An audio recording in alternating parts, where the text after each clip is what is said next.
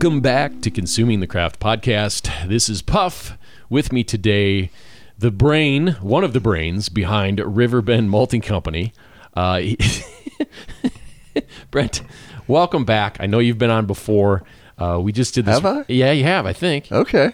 Fair yeah, enough. but we drink. It's fine. yeah. Um, you were uh, you were smart enough and had the vision enough to uh, lose a pile of money and start a malting company here in Asheville, North Carolina. Riverbend Malting Company.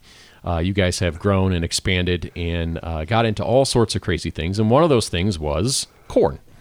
Absolutely. Absolutely. And uh, you approached me a while back to do some single malt studies, which we did. And I think uh, we did Avalon, we did your Southern Select, and then we did. Uh, We took it one step uh, further. We actually cut it up into individual varieties. Yeah, so we yeah. did uh, Avalon, which is a brand new two row uh, released by Virginia Tech, uh, and then compared that with Calypso and Violetta, two varieties that uh, are from a company called Limagrain. yeah, so we, we made single malts for you guys, and um, I think they turned out fantastic. Absolutely, yeah. It was it was super cool, you know, to explore the the flavor profile. You know, we blend for flavor. A lot of larger malt houses blend for uh, specification purposes.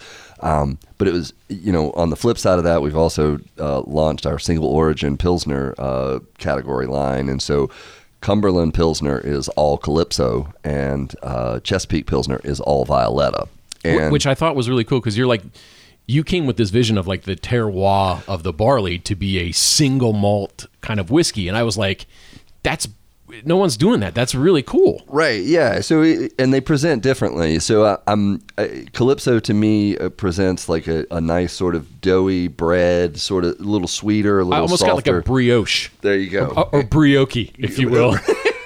Some, a little creaminess to yeah, it yeah. for There's, sure. there's a mouthfeel to it that I, I really enjoyed. yeah, and so on the flip side of that, we have Violetta comes off a lot like a little crisper, a little bit more floral. I don't want to say cleaner, but it is it, it, it like the finish of it doesn't linger as much as as uh, as uh, True. Yeah. Calypso. It- Yeah. Finish is a little sharper. Yeah. Um, eh, you know, a lot of our uh, um, brewers that really get down in the weeds and in the lager game, you know, think that the the Violetta sort of trends closest to a continental uh, European uh, oh, flavor that makes profile. sense. Yeah, hundred percent. And so, and Avalon to me comes on as kind of like a super calypso. It's ri- it's even richer. It No, almost it has was- like a coconut water kind of flavor It was it. thick. Yeah, viscous for yeah, sure. it, it had that. Uh, um, I don't know if it was the oils or what we were getting out of the still, but even coming off the still as we were tasting it, it, it- first of all, it was fantastic. and uh, that day that we ran the still, it was two days consecutively in a row to make the batch go through, and it was, yeah, it was super. Like just you, you- you're grasping that single malt flavor like as it was being harvested out of the field with all of them, but that one in particular, it, there was a. Uh, uh, there was a there was a well, you put it between your fingers as it was coming off, and Yeah. there was a there was a slickness, there was this, this For mouthfeel, sure. this creaminess to it, even more so than the Calypso. Yeah, yeah. And so, you know, all of this kind of points to a, a lot of, you know, I, I think people are sort of like really excited. Like they want terroir for small grains, and Lord knows I, I do as well. so Um, where'd that idea come from? Because that's really cool. yeah, so the the basically, you know, because we do hot steeps on everything, you know, we really just we got to a point where we were really picking apart nuances of these different uh, varieties. You know, a lot of folks in the brewing industry, you know, if you know wanted to do this all North Carolina or all Virginia or all Tennessee as a custom malt, Yeah. and so a lot of those custom malt projects began to inform what we were doing uh, on a product development standpoint. And once we were confident that, you know, i- a given variety was distinctive, but Sure. not necessarily a, a, farm. So I'm not ready to take the terroir conversation to that level to say, you know, I can tell the difference between Violetta grown in, you know, John Smith's farm versus, Versus Steve Dave- Smith. Yeah, Steve yeah, yeah. Sure, down sure. the road. You know, not ready to get down to, to that level, but we, we felt confident that the varieties spoke differently in Well, the it- in it- the in the um, hot steep scenario, and so we thought, okay, we see single malt becoming a defined category. We see more of our craft spirits customers sort of playing in this space. Let's give them something to taste. You- Yeah, you, yeah, you- yeah. you know that, it, and because you know, and I don't have much of a distilling background, so it, it was a way for me to sort of pick their brains Sure. and say, you, you know, like, does this make sense to you? Like, are you tasting differences, and how do you think this translates in the barrel? You know, over years, o- yeah, over yeah. yeah. So if years, you, you- you're you setting know. it down for five years. What what Right. do you think that that's going to predict? Yeah, you got there's a crystal ball thing Yeah. here that Yeah, yeah, yeah. um, you know that I, I didn't have, and so we what we've been doing is just sort of bottling up in the little Boston Round gla- Yeah. glass jars, and you know whenever we're meeting with a distiller, you know they're getting some grain samples, but they're also getting these little sample. uh, glasses of single malt to sort of start that conversation and it's been really cool we've gotten some great feedback so far um, excited to put avalon in the uh, in that conversation uh, for, Yeah, for I- our next round I- I think that that was a really uh, interesting grain, and then you you took it to a whole nother level for us because then you were like, we should do this with corn, and I was like, well, it's single malt malted barley is one thing, but corn Yeah. is a is a whole nother Oscar. So um, you came uh, with some Cumberland corn, which is kind of your staple. It, yeah. it, it is. Yeah. So Cumberland corn is is uh, came from uh, Tennessee grown non-GMO yellow dent corn. Number So- two dent corn, Number yeah, two yeah, dent corn. I'm So from Iowa, so I know all about You know your corn, corns, right? Yeah. Yeah. So that's good. I, yeah. still learning. Yeah. Um, but it- so the the trick here was just simply, you know, this tor- this is kind of your mo- modern tortilla chip corn. It, Yeah. It's a workhorse. It does a lot of different things. Um, but uh, the trick for us in malting corn was really just kind of again sort of looking at Southern brewing heritage and, and looking at at what brewers were getting out of a, a flaked corn product, and, and the answer was not much. No, you, they you- weren't. You know, you Yeah, know, yeah. it- it's it, it's some contribution to the starting gravity, and it's some you know mouthfeel and all of that. But maybe a little DMS, dimethyl sulfoxide, but you know it, it's it's not a huge contributor. Uh, Yeah, and they were buying probably pre-gelatinized corn flakes. They were getting a little sugar out of it. There maybe a little flavor, but Yeah, so a lighter body, you know, a little bit of, you know, but so, and then the question was, so we've got these sort of heirlooms bubbling up and a couple of, um, uh, uh, you know, distilling uh, spaces in the South, folks like, you know, Highwire down in Charleston Yeah. using uh, Jimmy Red and all of that. And so we were like, we kind of need to figure out how to malt corn because if we malt it, we can probably unlock some different flavors, some more intense flavors, and we can also make it just as easy for our brewers to work with.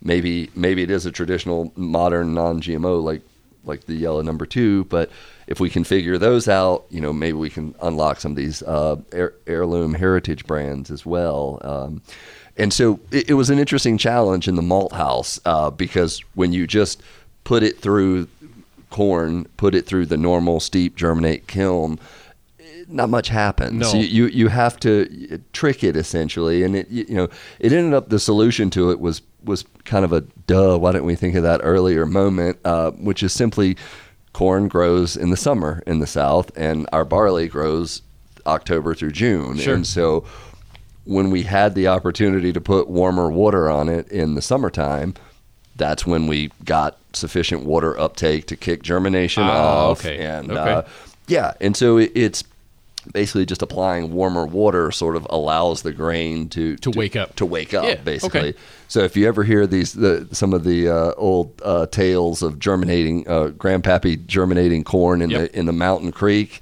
that's not true. That's- it- no, it's the water's too cold. Yeah, I mean, if you're in a mountain creek, it's probably 45 degrees. The, the corn's not going to do anything with that. No. So it might have gotten soft, but it definitely didn't germinate and you know become easier to work with.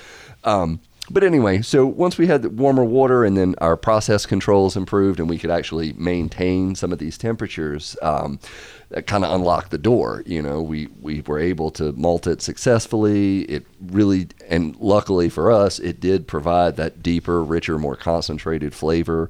Um, and we were kind of off to the races. I mean, it was uh, something that both distilleries and breweries were interested Yeah, in. definitely. Y- you know, whether it was adding depth to a cream ale or doing a uh, an all malt bourbon recipe. Yeah. You know, people people immediately jumped in and, and began innovating, um, which was which was great. That Yeah. was exactly what we wanted to do.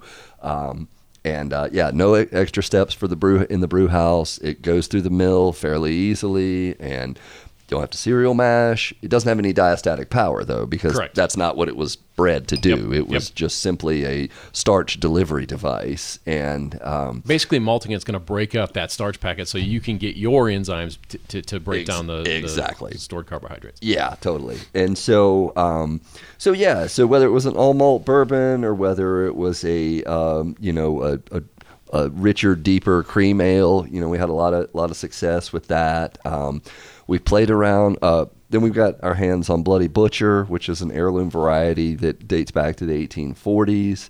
Uh, really beautiful. it's a dark- beautiful corn. Dark red, it really purple. is a beautiful corn. Yeah, and uh, thankfully it was it it was compliant with our Process, uh, yeah. with the process, and uh, everything worked beautifully, and that threw off a completely different flavor profile. So lots of chai spice, cardamom. And I, I think at one point we did do some Bloody Butcher here for Yeah, y'all. And, yeah. uh, it was a very, very different, uh, different flavor. For sure, Yeah. yeah. It, it's um, you know, for that, it, it it it was not ever, from what I've read, it, it was never sort of the the everyday cornmeal corn. It, No. it, it wasn't meant to to serve in that uh, uh, space, but. So that so that sort of played along really nicely. We got a we did a few batches of Jimmy Red for um, uh, a contract uh, deal. That threw off some similar vibes as uh, as the uh, Bloody Butcher.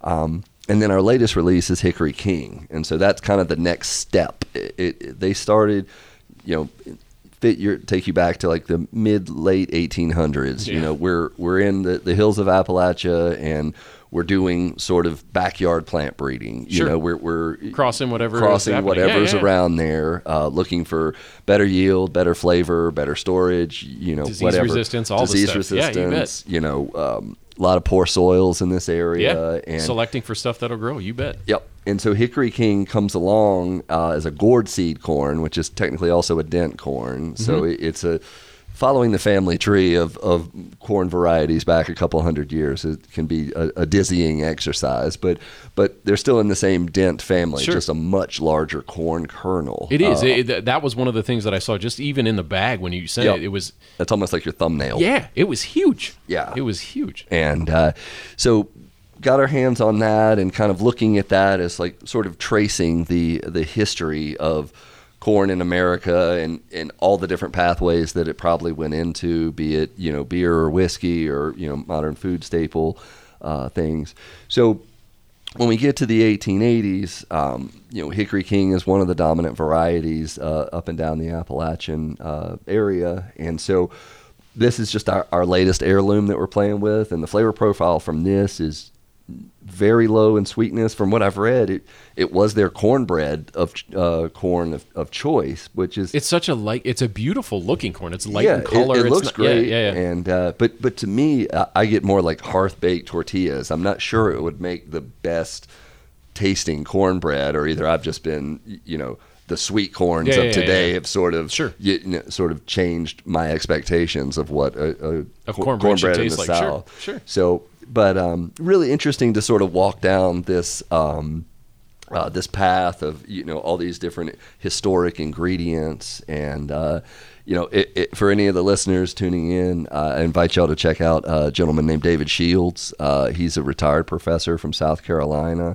university and he has um, done a lot of work with the carolina gold rice foundation. And he's got some really interesting essays on you know what grains were used as you go kind of decade by decade. And um, it, it's really fascinating to, to sort of follow those historic footsteps, and so we're really pumped about having Hickory King as part of that. Yeah, yeah, yeah. And so you gave me basically a couple kilos of this corn and was like, "Hey, uh, make bourbon." So Yeah, we did sure. here, which was really cool. And I wanted, I wanted to tell you about how we did it. Yeah, because please. If I'm- we're looking at the big kid distilleries, they're getting train cars of this corn, right? So then they've got to gelatinize it somehow.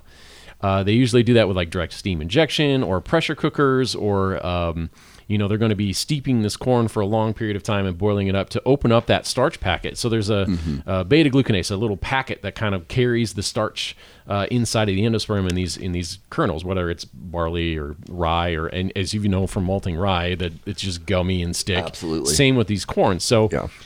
I decided that we were going to emulate some of the bigger kids and we were going to uh, use a pressure cooker. So I used my Instapot. Nice. to cook up, uh, and I had to do it in batches, and I used it, uh, and I, I hydrated it, and and So just basically a fine milling and then add yeah, water. so I ran it through our two row mill twice to get it as fine as I could uh, with a pretty tight tight gap. Uh, got it down, and then I cooked it in the Instapot for 20 minutes under pressure, and it worked fantastic. Cool. It was really really neat. So if you're looking at, I mean, the Hickory King is, as well. It just looked like beautiful hominy coming out. The smells were different. Th- They are very different corn. Uh, and what we did was 70% corn, 16% rye, and then 14% of your malted barley. Uh, we did. Uh, yeah, I've got the notes here because otherwise I'm going to screw stuff up. Yeah. Basically, uh, two pounds per gallon ratio. Uh, we added a little bit of calcium sulfate, a little bit of calcium chloride to bump up the calcium for yeast health and just for enzymatic reactions happening in the mash. Uh, kind of reversed mash. So we got this super hot corn coming out of uh, of our Instapot, dumping it into the fermenter. Got that down to about mash temperature. We mashed in at about 151 degrees. Is the is the rye, Rye, malt wait. or just The- raw it rye? was raw. That that's the other thing I want to tell you about. That stuff smelled amazing. Raw I don't. The rye that you sent me Okay. was so good, Yeah. so delicious. They don't use it anymore in the big big houses. That's too bad. It's so sm- it, the smell that we got in that mash because the second batch went in, it was still hot enough. We dumped in the rye that we had uh, milled very very finely to gelatinize that with the residual heat that was in the corn. Added the last batch of corn, uh, added a little bit of cold water, got it down to mash temp, and added the barley. Then the enzymes took took hold. We actually added a little bit of heat stable enzyme and a little bit of uh, something called bioglucanase to help break down some of the glucan that was in the because it's seventy percent corn. I mean, we didn't want it Right. Yeah, the enzymes to take four hours, but uh, we got starch conversion with less than an hour. So we are seeing that uh, iodine test that we do to make sure that there is starch conversion, uh, and then we pitched in some regular turbo yeast, uh, some 48 uh, TY 48, um, same amount in both uh, fermenters. Uh, we they took off, uh, and then basically a week later we distilled them. And uh, I'm telling you that rye that we put in with the corn, Yeah. not just the smell coming off the ferment was unbelievably good. It was so good, uh, and we got what I think we got all the good out of the corn that we could with with gelatinizing it the way we did, um, and with the fermentation that we did. So we ended up running uh, the still two consecutive days, uh, basically our little three gallon benchtop still, pot still, and then we gave uh, we basically made those two for you. Nice. So you have the Cumberland and the Hickory corn. And I think we should try those to see Yeah. see how they. now. I, I we talked a little bit about before we got on, and those are going to be over seventy percent. So we're going to need to splash a little. Yeah, I was going to say we're, We're- going to need to splash a little water in there. Otherwise, uh, you and I aren't going to be able to drive for a couple days. But um, that's a heavy. that's a deep- heavy- that's a deep pour that's for a heavy- morning, right? Yeah, that's a heavy pour. Um, Shit, I'm making a mess. Love it. Uh, so sitting at the bar here at the Craft Beverage Institute of the Southeast in the podcast studio. Jeff has a bar in his office. He's taking it to the next level. well, I just figured why why hide it anymore, right? I mean, I'm all for it. I, honestly, as soon as I saw it, I was like, "That's going in my next office." I think everyone should have a bar. Everyone should have a bar in their office. Yeah, It, it, it has uh, promoted uh, good feelings yeah. and uh, It, and it just things. brings a smile to everyone's face that walks in the door. So just just smelling them, uh, i mean, of course, they're both clear liquor coming off the still. Uh, they both distilled very very easily. Um, basically, looking at uh, you know just the smells that we're getting, just in these glasses, you're getting uh, two different smells. Yeah. um, for sure from the corns. Um, i- both. Honestly, both good in their own right. Yeah, yeah. Uh, I'm not trying Yeah. to take anything away from your Cumberland, but yeah, uh, no, no. It's it's part of the the sort of uh, gestation of this idea was, you know, I was chatting with one of our customers at uh, District Made Spirits out of DC, and he's one of the, if not the only bourbon I could find on the market that had Hickory King as a base. really okay. Yeah, and so I, I was chatting with him. I was chatting with you, and he was like, "I'll send you a bottle. We'll try it out." And I was like, "Okay, cool. This is perfect. You know, we're we're gonna have." Uh, you know, some research going on and a co- commercial comparison, Yeah. and uh, you know, Yeah, now that they so what we've done is we've poured them in a glass, we've opened them up with a, a little bit of water because we don't want to be drinking them at seventy seven percent. Right. Um, certainly, they wouldn't go in a barrel anything higher than 125, 62 and a half Right. uh, percent AB, ABV. Um, uh, you know that's law for for bourbon at this point, but What are you getting in the Cumberland versus the Hickory King? Because that's that's the it, this is the fun for me right Yeah, now. Because yeah. the, the the sensory part of it is Absolutely. they are different products. Yeah, I same mean- rye, same barley, but like they are different products. and I think that that creaminess comes through in the Cumberland for me straight away. I can see kind of the the rye spice kind of riding on top of Mm-hmm, it a little bit, and so you get that. Well, I don't know what rye you sent me, but it was so good. I I'm pretty sure it was Abruzzi. So that's been So that, good. That's been the one. Um, so that one's the one that um, uh, is. You know, you know the Leopold brothers guys? Yeah. Okay. Yeah, yeah. So they're big believers in the component of uh, the Abruzzi is linalool, and that's like the the um, the really floral uh, component that's in uh, found in higher concentrations in that. And uh, not just to completely d- swerve off topic here No, no, for no. a minute. Uh, no, because I got another thing to swerve off topic Okay. with too. All so right. we right. just keep going. keep going. So, um, yeah, so Abruzzi very high in linalool compared to modern varieties, and so um, you've got what we call hybrid varieties out right now, much higher yielding, much higher yielding, like two x Abruzzi, um, if not three. And so, a lot of our uh, modern, uh, you know, our current farmers are like, "Hey, hey, can you try this?" There, there's a variety called Brasetto and Teo and a couple of others, and they're like, "These are really high yielding," and we're like, "Cool, yeah, we'll try them out." And you know, I put Brasetto. We worked with Brasetto most recently, and we put Brasetto through the malting process and put it side by side with Carolina Rye, which Sure. is 100% um, Abruzzi, and it, the spice component is just muted, in my opinion. Like it's still there, But it- it's- it's but not it, as but it doesn't sharp. it doesn't snap like a freshly cracked black peppercorn. Yeah, you, yeah. you know, it doesn't yeah, have. no, because when I poured it in the fermenter, Yeah. and it hit that hot water and it started to steep, Yeah. that smell, Yeah. My- I mean, I'm getting goosebumps now just talking about it. It it's was amazing. It's a rich spice profile. I mean, it there's a little bit of like citrus oil in the Yes. finish, and and you know, and there was a little bit of that like black pepper and like because Yeah. I had some other folks in there and it- we were it's like, like a dryness. Oh, I loved it. Yeah, it, like it it opens up and then it just Yes. dries out on Yes. the palate. And these these modern varieties are sort of um, Well, they're bred for for yield for bread. Yeah, yeah. yeah. And they, I mean, it's almost like I get really flavorful bread notes out of it, out of the modern varieties. And you know, we had a, a, a distillery customer in, and you know, she actually preferred the Brasetto, you know, for their flavor profiles, uh, thinking that it was a better match. And there's actually several large distilleries in in Kentucky that have blessed these new modern hybrids as a perfect fit for what they do, and they can actually swap them for rye from Germany, which is previously where it came from. Yeah, wow. And, Okay. uh, so yeah, so it's um it's really cool to see. There's actually a, a to swerve even further.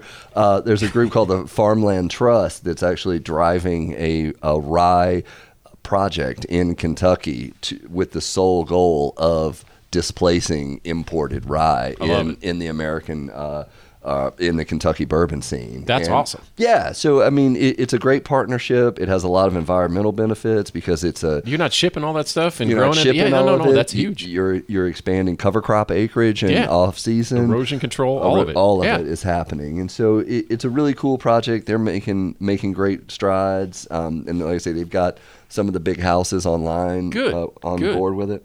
So, now, now to jump back into the Cumberland and the in the Hickory King, Mm-hmm. um, what are you smelling different? What are you tasting? Um, I know you're a certified specialist of spirits now, Yes, so yes.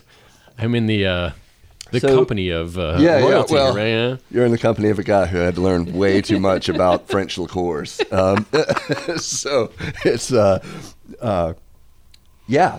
Mm. So to me, yeah, that dryness is taking hold. It, it's not at, like, and it's really interesting to you know when I go back and think about what um, the the district made spirit, you know, obviously an aged product. Yeah. You know, it, it really plays up that dryness after it spins like the oak and the the There- flavor. there's an amazing mouthfeel, but it is it's crisp, it's clean. Yeah, it's it- uh, it drops You still out. get that corn flavor. You get a little bit of the rye in the background. Mm. It's it's palate. I don't want to say palate cleansing, but it is kind of in that way where. Um, It's like you want an Oktoberfest to just Oh man! leave leave, Start. leave, leave, leave the palate. Mm. Start that. Um, yeah, I think uh, these. I mean, It's a little bit. Am I getting more like banana ester out of it? Like, um, you might be. See, w- with the Cumberland, I get more of that uh, corn flavor. Yeah, I- I- yeah, exactly. This just seems like like Number don't two dent corn. I, I don't want to say one dimensional. No, no, no, no. like It, it, it, it, strikes a note. It hits it very, very hard. Yep. It's corn. It's what it's supposed to be. It reminds me of It's uh, you modern know- grits. Yeah, uh, yeah, hundred percent. Yeah. This one has a little bit more. The Hickory King has- is going to be. I, I, I mean, it's going to be hard to predict what happens in the in the barrel over five years.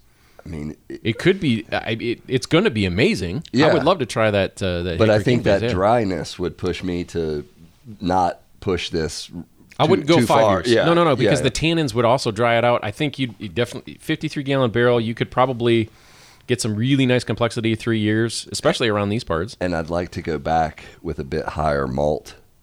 About malt backbone in there. Yeah, little- lower the lower the rye and put a Lower yeah. lower the rye, jack up, uh, and really like play those two off of each other. I'd Uh, almost the- want it, me being a fan of oats. I would like just like a one percent oat because I think that would add some earthiness. It would uh, it would complement the texture of this li- and Yeah. extend that mouthfeel a Yeah. little bit. It, would- it, would- Yeah. it would bring because because the mouthfeel is great. It's delicious, but it is it finishes really It quickly. finishes quick for sure. Yeah. So, yeah, and so that's that's what I uh, you know I've been really sort of playing. I could drink that all day. That's Yeah. scary. yeah, right. It, it's not. I mean, That's it's really, pleasing. good. Really pleasing. I dig that. I've almost finished my Th- class. there you go. He, yeah. he finished the heavy pour, ladies and gentlemen. So that's perfect. I'm going to get awfully charming here in Yeah. about 15 minutes, so Yeah, we probably should. This is, gonna, this is gonna get smooth. so one of the other things I wanted to talk about was chit malt. Oh, okay, sure. So so this is a product uh, I heard about for a long time, and what chit is is I'm not swearing. It's C H I T. It is basically the rootlet material, a little bit of shoot material left on the grain. Chit malt? No, not ours. no. What No. you- what? uh, so t- tell me, the chit is that little thing that you're you're getting off, right? Yeah. So the the chit is yes, technically the yeah. So the first sort of sign of life as we're uh, germinating barley. It chits. The It rootlet chits. material. You'll start to see it. pops out of the bottom of the kernel, kind of looks like a pimple a little bit. Yeah. And from there, we go, the rootlets grow out I of. did just finish You- you this. This- I, finish I, it. I, cou- I went right back to the Hickory King. It Bravo, was unbelievable. sir. The, uh, it really is. It's I, delicious. I think it would, I mean, a little recipe tweaking and like, uh, Base malt tweaking Base a malt little tweaking. bit. You would have something that would just ooh, it'd be scary. and then I'd, I'd like to play around with a barrel finish on it as well. Oh. And like, see, I've got some stuff for you to try after we get off. We- we've Some been- we've been- woods woods from South America. the Amburana. Yeah. Yeah, we've been we've been uh, loving on um, ASW's uh, Amburana finish. So so I Uh, have uh, another one done in ash. ooh, I haven't had any. So of that. I, I talked to a guy from Black Swan Cooperage. Uh-huh. A guy was phenomenal. I, I did a podcast at the CBC last year, and uh, Nice. Uh, he he. Not that there's going to be a lot of ash, unfortunately, because the Emerald Ash Borer, but Yeah. Uh, hopefully that'll get it's bred. not, and, it's and- not. Is it a green ash? No, no, no, no. Uh, it, it, it's it's seasoned. It's uh, No, like no, no. honeycomb. I mean, like the species green ash. no, I couldn't even tell you what ash it was. Okay. I, I'll have to look on the the, the package. because green ash is plentiful around Yeah, here. yeah. My previous life, I was an environmental wetland restoration specialist, so Yeah. we, we planted millions of them. Yes. but um, I don't know if they make decent barrels at all. I don't know. We'd have to look into it. The um, but yeah, I keep going back. You, Yeah, yeah, doing yeah, the same thing. You keep smelling it. and You're like, I like this. All right, so so we were talking Amburana. Yeah, and, and so and wood finishes malt. and chit malt. Yeah, Chit yeah. malt, So chit. So as the little little rootlet material pokes its Okay, yeah. So so just to back up one step though, so the the, the genesis of chit malt was ties back to the Rahatsgebot law, which I'm sure I'm butchering the pronunciation. Reinheitsgebot. Thank you, sir. My, Das ist gut, ja, sehr gut. my southern accent, I just can't form those words. Um, but you get my drift. Yeah. And uh, so anyway, it was had to be malt. Yeah. A- and so technically, chit malt was malt, and Yeah. so what what it is. In a maltster's view, is a very, very briefly germinated Under, product. uh, kind of under modified, and so to speak. wildly undermodified. Yeah, yeah, yeah. So So, it's hydrated just enough in the steep to get that chit to come out. We let ours germinate maybe 24 hours, maybe 36, Okay. dep- depending on what time uh, time of year, uh, how the barley, where it is in its sort of cycle. Um, and then it's gently kilned so that we don't get much color development. And the idea is that it can replace the role of raw barley in a given recipe. Oh, okay, Um, So you're okay. getting protein, you're getting mouthfeel, yeah, Uh, you're getting head retention, all those lovely attributes, and um, it's uh, you know w- what started as a complete just let's throw the spaghetti up against the wall and see if this thing sticks. Um, you know, just malt nerd sort of Yeah. uh, playground project really became a pretty surprising hit for us. Nice. Um, yeah, Yeah. So it, it's um, it it really does replace carapils and any of those sort of that Oh, sort nice. of dextrin Yeah. uh, malts that are out there. Um, pretty crazy, right? Yeah, I mean, super it- it- crazy. it's um, so you know we don't recommend people push it beyond fifteen percent. Um, Yeah, that would be a big portion. because yeah. it right but Yeah. we've but you know, we had guys that were you know working for you know and it's gone into i mean i almost don't let people go out the door without a bag of it if they're going to brew a lager Okay, yeah, or, yeah, or, yeah. or pretty Okay. and pretty much any beer really i'm just like just put a bag of shit in there just Yeah. just for head retention because I, I feel C H I T, just for everyone listening. yeah, good shit. Exactly. Great shit. uh, Actually, is the name Phenomenal of the shit. Phenomenal shit. Um, but the whole idea, you know, I, I know a lot of guys, y- you know, they're struggling with uh, mobile canning and Yes. just making, you know, package quality uh, is.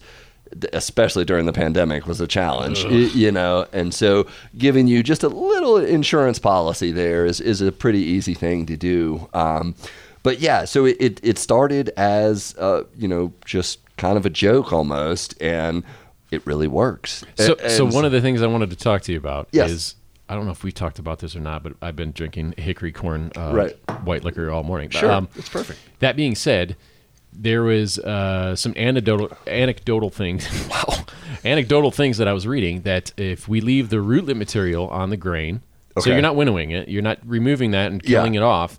Yeah. That that adds complexity to whiskey as well. Now, where where that comes from, I don't know. I don't know Mm. what that particular material would do because there's not there's not sugar in it. It, it would if you're if you're drying it, there may be some tannin. Maybe. Well, that's and that's really where I kind of uh, you know. So our chit goes through the same cleaning process, so you're not actually being delivered a bag of chit. Yeah. Um. So hey oh. hey, I see what you did there. Yeah. uh, Um, so it's clean, just like our normal uh, barley products. But um, but the on the rootlet side, you know, some folks have, have looked at leaving the rootlets on in a Yeah. in a smoked situation as a way of impro- in like increasing The phenolic compounds. yeah, Okay. Okay, yeah. that makes sense. But you know, I always tell, and when I give my sort of can tour, when I talk about uh, the cleaning process, I always sort of refli uh, say that you know this delicate plant material has been being the rootlet has been kilned, you know, well above 100 degrees Yeah. for, for 24 hours. So it probably doesn't taste that great. It, so it, it might have like a, a slightly burnt vegetal character Well, that, it- that I don't know that I'd want in whiskey or beer. Those chemicals too are very big. So I would be curious to see what their boiling points are, and even if they would make it through the distillation Ah, process. yeah. So it may be a non- it may be a non-issue. Even the tannins I'm talking about, those Yeah. are those are big chemicals. because I know it matters in the beer world. It, no, So, by far, uh, yeah, yeah, yeah. Because that we- we're, I mean, distillation is just a concentration process. We can Sure. see it with this this Hickory King that so I it- finished. So if it shows up in a beer mash, I, I'd be concerned that I don't know if it would make it through distillation, but I'd It, it would definitely show up in the beer mash, and then you would get that tannin complex. You would get some uh, haze potential. You would get yeah, and I, like I say, I just I the the slightly burnt vegetal note I think would be kind of not Off-putting. Off-putting. You would- hundred you- percent. You, wouldn't want to have that, but no. It's not something I don't want a burnt vegetable Burnt vegetables in lager. your whiskey? not, yeah, Mm-mm, no. or in my whiskey to be honest with you. But but we have had just it's been great because you know it's just been a, a great opportunity for us to displace like one more large sort of large scale malt house product that everyone sort of leaned on pretty heavily for And- for mouthfeel, for dextrins, Absolutely. for residual sugars, and so yeah. now we ship pallets of this stuff out That's amazing. and so it's that's uh, a great story. I'm glad I asked yeah, about yeah, it. totally. It, it uh, great shit has been a, a win for us. Um, it, it's, it,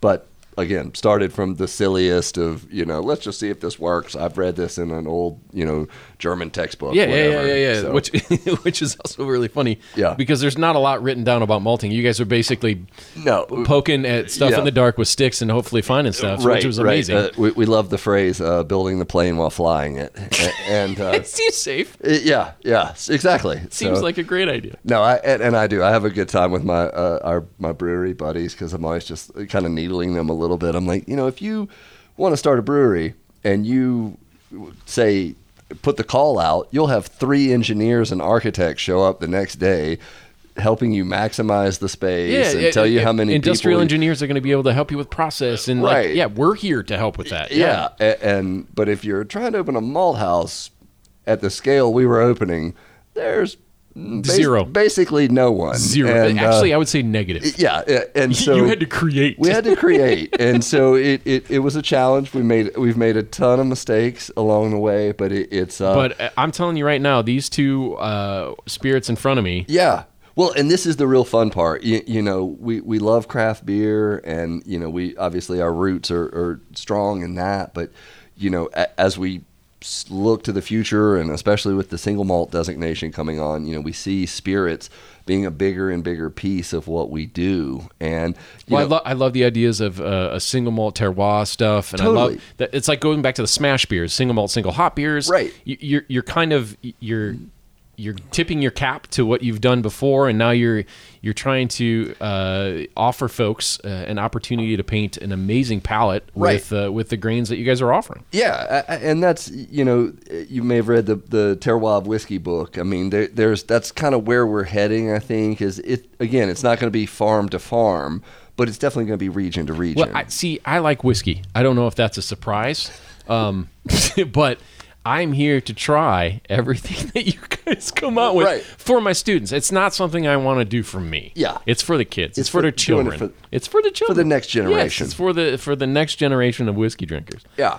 but I, I think it's a really exciting time, you know, because what I enjoy, uh, the, the probably one of the most uh, um, stark comparisons I've drawn from craft spirits versus craft uh, beer is that you know we've been sort of shouting from the mountaintop like learn about craft malt in in your lager, in your IPA or whatever, and the craft beer consumer is like, oh, that's cool, thanks for coming out. But when we get into craft spirits, because that consumer, that end consumer, is spending so much more on that it's an product. investment. It's an investment for that bottle to come into their home. Yeah, I mean, whether it's you know sixty, I mean, we're seeing thirty stu- to hundred dollars worth of bottle. We're, yeah, we're sure. seeing yeah, initial releases, five year old whiskey, hundred thirty dollars. Nobody bats an eye. Right. You, you know. So for that, they those folks are researching. No, no, they're they're, they're more an educated. I don't want to say they're more educated consumer, but they're they're, They're hungry for education. they they are in, in that investment of one hundred and thirty dollars in a bottle fosters that curiosity about what's going inside of it, and that's that's fun though. Yeah, exactly. And so that, but that's a really marked difference between the craft beer consumer buying a twenty dollar four pack and the craft spirits person looking at a hundred dollar plus investment. no, no. I- They yeah. they want to know everything. No, they And- do. and, and like they want to know the mash bill, the age. They They- want, who who mashed who, malted who- it? who- His name was Steve, and he was. Uh, well, and they're and they absolutely want to meet the distiller. Oh, oh, every time. and, Every time. Yeah, you bet.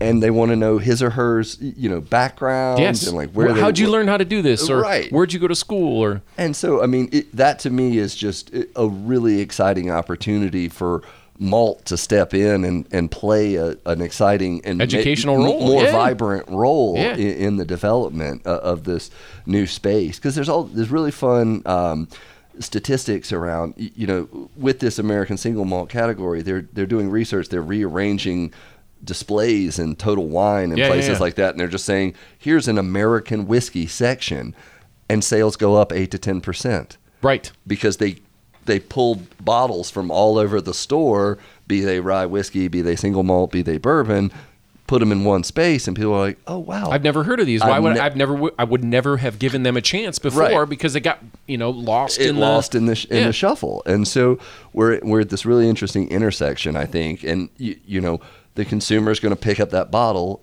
and they're like, "Wow, that's kind of spendy. What's happening here?" And they're Yeah, like, yeah. and if if the distiller has put together a nice package, it's going to say, you know. Blah blah blah distiller. This product is four to five years old. It came from Rickhouse ABC. The mash bill contains local ingredients, and they're like, "Oh wow, this feels pretty special." Yeah, yeah. You it- know? it's from this. It, it, Yeah. I'm getting to go on vacation to this Yeah. area to try something from that, yeah, that region. exactly. And so, and this is different from the product beside it because of this Yeah. information package. And so, you know, that's why we're kind of, you know, just diving in super deep and, and really trying to explore the space. Like I say, I was a home brewer, not a home distiller. So Well, I, I've got a which is to learn. illegal. Let's uh, everyone Yes. listen to that real carefully. Yes, yes. Don't use your Instapot to gelatinize corn and turn it into bourbon. Right, exactly. That can only be done at a qualified institution. Yes, totally. So that being said, what's what's what's new and exciting coming next for you guys? So where we're at now is um, we're exploring specialty malts. Um, the the first in that uh, release category is um, what we call double kiln Munich. So So I've tasted that. yes, That stuff is awesome. so as awesome. we're we're stoked about how it turned out. You, you know, uh, my co-founder Brian Simpson and I we always kind of uh, bicker politely back and forth. On You guys are a uh, married couple. Shut up. Hundred percent. You guys go back and forth all the time. It's amazing. Yeah, yeah. But the um, I think it's awesome. I, Yeah. I, I don't want to call uh, Brian out about it, but yeah. But I have a flavor profile in my mind about when we sort of say like we're going to craft a, a specialty malt in this color range. You, you know, to, to taste like X. it, it needs Yeah, to yeah. taste like X or or be a substitute for Y. Sure. And so as double kiln uh, Munich implies, it goes through a second step in the kiln. Um, It's a category all its own, man. It's Right. awesome. So it, I, I, we were not the first to double cook anything by any stretch of the imagination, but But no one has your equipment. They Um, right. can't rec- uh, replicate and, that. and, and that's the beauty of making specialty malt. Yeah, is yeah. that you know I could you know I could rip off something from Chris or Crisp or Briess, but it's not going to taste the same because my equipment's different and my Yeah. barley's different.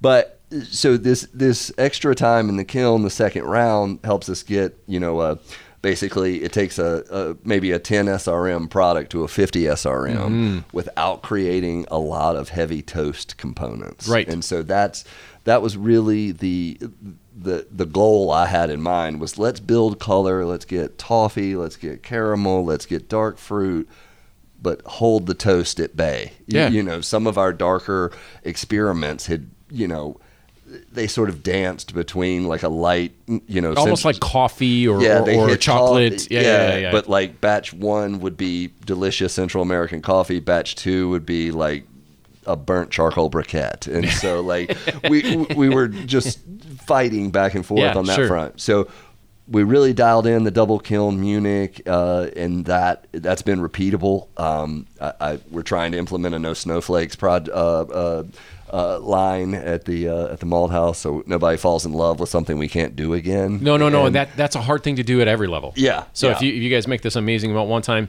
it has to be It repeatable has to to make be sure that you you get this consistency out to your customer. You guys have worked very very hard on that as well. Absolutely, and um, you know, because that's really you know what we found with growing the business is it was like I, I always refer to us as like being a brewer's Sunday dinner malt. You know, like Yeah, yeah, we, yeah. like we were the this we got the call when the collaborations were happening Mm-hmm. and things like that, and then you know we said, well, that was cool, that went so well, let's. Try to G- give me do- a call back. Let, us You give know, me a call wait- back. don't Let- wait two days. Call me the next day. Tell We'll me the next more. day. What's Yeah. happening? And uh, and the answer was, well, you know, your base malt wobbles too much and in color. And we said, all right, heard, got you. No, You that, know, and that's the kind of feedback you guys needed. But Yeah. you, you've and so we you've addressed that. Right. And so laser focus was, and it wasn't the sexiest project to do, you know, of like, hey, we got to keep our base malt at 2 SRM Yeah. every day, Yeah. you know, but, but by focusing on that and creating a product that, that was repeatable, we were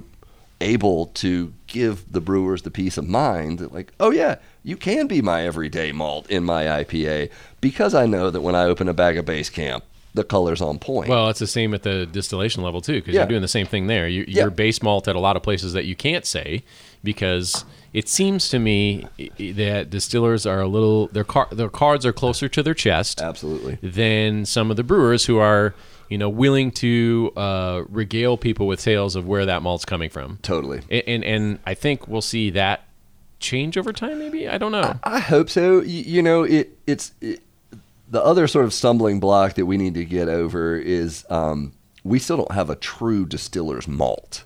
I'm not. sure, I'm not sure Oh, Okay, we yeah, need yeah, yeah. one. I, I think you guys have enough DP and some of the other things that you're doing. I do as well, but you know, but you mentioned adding uh, beta-glucanase and things like that. Well, that was So- raw corn though. That was a different. True. That was a different story. True, but uh, still, I sort of look at the the enzyme package, and you know, sometimes I'm still answering a basic question like, eh, okay, if their house bourbon recipe only calls for eight percent malted barley, and Oh, then they, DP's over 200. It's Yeah. gotta be. Diastatic power Right. has to be over 200. Yeah. but is it a linear relationship in the fa- in the sense that could they make a malty or bourbon that jumped to a 12 or a 16 percent malted barley and pull local pull- malt yeah, yeah, in and not disturb their process or lose yields or No, anything that's a, like yeah, that? that's a that's a cool study. and I know this uh, really sharp guy named Kevin Brent Smith that's um, with Company Distilling now, but he was with Jack Daniels forever. And uh, he gave this great presentation at the Craft Malt Conference a couple of months back on how he had actually dialed in the Jack Daniels distillery to run efficiently on brewer's malt. Mm. And it, it's uh, pretty much over my head in a technical sense, but from I would love. I would have loved to heard that. it- Yeah. it- it's it's fascinating, but but the general thrust of it was if you know what you're doing, you can use brewer's malt and get a richer, more flavorful product out of the sense. back end. But but it makes sense because you're adding more of that malt flavor, Right. Less protein, Exactly. You're still getting the conversion that you need, and you're getting more flavor into the distillation yeah, process. and it, it's a lot of like pH management and things like time, that. yeah, so yeah. it, so it, it it's it's not an easy trip. no, to- to- pH is going to affect how those enzymes work, as sure. well as uh, uh, water chemistry. right, and So, so, you I got to have enough calcium there, and all. Yeah. and that was kind of the thrust of the presentation was like if you manage for X and Y. You, You can the get- doors open yeah, up yeah, for you. Sure, You sure, sure. don't you don't need a boatload of uh, of enzymes and uh, which would be a that. cost savings, a Right. big time cost savings. Yeah. yeah. So it, it's um, but yeah, but in terms of interacting with the distilling community, I mean, I, I think it, there's a, a lot of of opportunity there to to talk about local. I mean, it, it's been a whole lot of heritage, a whole lot of barrels uh, uh, talk, and all of that, and and I think kind of as we look to the next you know frontier it's going to be more ingredient conversations and i'm i'm excited about that Well, I'm excited about uh, people being able to find you and Yes. getting some of the malts that we've been talking about, getting some of uh, the samples you've been talking about. How do folks find, uh, you know, and uh, I'm going to be honest with the Yes. listeners right now. I did finish the other one. Yeah. The Cumberland. I, it, it, that's empty. That was the heaviest pour. That- that was way. a heavy pour. That was, That was two fingers. yeah, that was big kid pour. Yeah. I did water it down a little bit. I wasn't Yeah. drinking it at 77%. Don't you guys out there judge me. But Yeah. how do folks find you to get this stuff? Yeah, so uh, riverbendmalt.com. Uh, at Oh, you Riv- made it so difficult. I yeah, mean, it's, let's. it's, it's definitely, you know, we've got an online order form. Um, if you call the one eight five five number, uh, a real live human, usually me, picks up the phone. Um, and uh, it's it's great to have your telephone number on the internet I for love it. 13 years. It, I love it. It's great. Um, no no spam calls at all. No, But- I, uh, I I try to call usually at three, four in the morning Yeah. just to make sure you're okay. It, it's great. Yeah. Um, but yeah, um, at riverbendmalt.com on the socials, and um, yeah, tons of product information on the website. Our Instagram feed does a great job of you know highlighting our customers, so where you can find finished beer and spirits around the southeast. Um, and I'm I'm super excited about some of these because you guys have been in the game for a while now. It's it's uh when you guys are 2010. yeah Yeah. So so the, the fun thing for me is when you had your product out in the marketplace. Now we have some of these aged spirits coming out with your with your products. Yes. And for me, it's uh, important that I try those things. Yes. Uh, for for my students, for the for the listeners, and for the people. Yeah, you know, this, it's always it's always a waiting game on the spirits front, right? It's hard, man. You it's put that because we just I just drank basically. White dog, and, it's It was you're like- and you're like, it's good. No, I, I liked it. The finished spirit. uh, I, I would be really curious to see how those two age. And and, and well, Yeah. yeah, because I think uh, they would be different. They would both be very, very good, just the way that they came off the still. Yep. But they would be, uh, yeah, there, there would be this like yin to yang kind of thing with the two different corn varieties. And I think it would be just a really amazing thing to see what happens over time, Right. uh, between those two things. Yeah, yeah, to- completely, and uh, yeah, and I, I want to continue these explorations. You, you know, looking at um, different corn varieties. There, I mean the the opportunities out there. I've got a grower in South Carolina exploring a bunch of different uh, varieties this summer, and there there's just so there's so much cool stuff out there to explore. There- There really is, and you guys have had some really cool rye. And like uh, I remember the Black's Farm rye. That was just. Oh yeah, Uh, that, that, hopefully that's coming back. I hope so too, because Yeah. the, the rye whiskey I made out of that, unfortunately, it's all gone, and I apologize Yeah. for that because that's on me. That's one hundred percent on me. I took it down. I, I own that. That's that's me because I I wanted to make sure I understood sensory on that particular rye yeah. Extremely well, and I did. I, I feel like now it's You- a part of me. You you know it. Yes. It- it's in your soul. No, because that, Um, that particular variety of rye was so unique and so interesting and so delicious. Yeah. Uh, I, I just So I need more of that in my life. So he's talking about uh, Seashore Black Rye, um, which So- is a, unbelievable. Yeah. Com- so Just- we have oh. white ryes coming from Europe, which Renz Abruzzi was a part of, and then we have black ryes coming up from South America. Yeah. So completely different lineage um, and uh, Completely different flavors. completely I mean, different honestly, flavor profile. Honestly, And uh, yeah, so it, uh, that rye would probably make the best mint julep I would ever have. I believe it. I honestly, It- it's got and it has some of those elements of like you know the the softer spice component of the new hybrids but it it sits somewhere in in between the two spaces Really? it, it kicks It's- it kicks in more baking spice than the hybrid rise it was less less bread, more of that baking spice kind of But flavor, not black pepper, but not black peppercorn, which which I also very uh, much enjoy. So Yeah. that's a they all have their it's, spaces it's not a problem. Yeah. it's research. Yeah, one, one of my favorite. Uh, yeah, and as soon as we get it back, uh, one of I mean, we still talk about it. Is uh, Hi-Wire did a black rye lager. Um, Oh, it was so with- amazing. Yeah, No, du- uh, that yeah. one. That one was. I That's mean, also been now a part of me as well. That's been moons ago that they brewed that beer. I would And, really uh, like to see that again. To be honest with Yeah, you, it, as soon as we get it back, we've got a grower in coastal North Carolina that um, all signs are pointing to. You know that. Um, So that's a great, another great question. How can growers get up? Go same website? Can they contact Same you? website, Oh, yeah. But you know, both Brian and I kind of uh, play off one another when it comes to grower relations. He handles the majority of it. Um, but the the other sort of fun storyline behind uh, Seashore Black is um, a researcher in Florida named uh, Ann Soffes Blount. Uh, she did a I'm lot. sorry. Ann Su- Blunt, as in smoke. Oh, Uh, like a, a blunt end of something. Yes. yes, and. Uh, Smoke. It. But uh, yeah, so anyway, she took um, Seashore Black and improved it uh, much in the way uh, Renz Abruzzi began as a Abruzzi rye, and the plant breeder, last name Renz, improved it. Um, she has done the same thing with Seashore Black.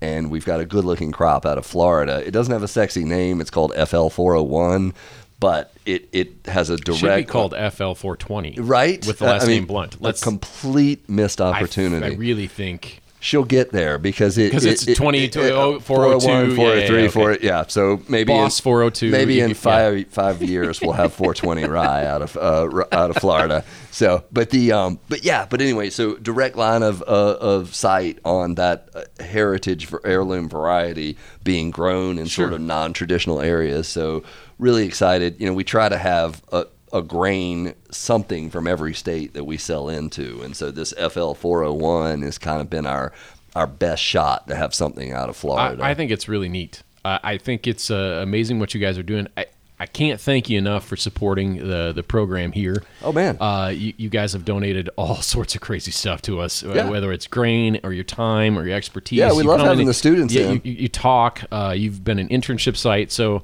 uh, you guys are amazing. Thank you very much. We'll continue to support you guys as much as we can. Uh, and I can't thank Donnie. Uh, Donnie. Whoa, white liquor is good. Uh, Danny McConnell from McConnell Farms. Uh, taste the way you remember. Thanks, Danny, for all that you uh, donate to the program as well. I am ready for a nap after all of this, and I can't uh, once again thank you enough for being here. Everyone, check out Riverbend Malting Company. They're making some phenomenal stuff, and we have made uh, spirits with their stuff.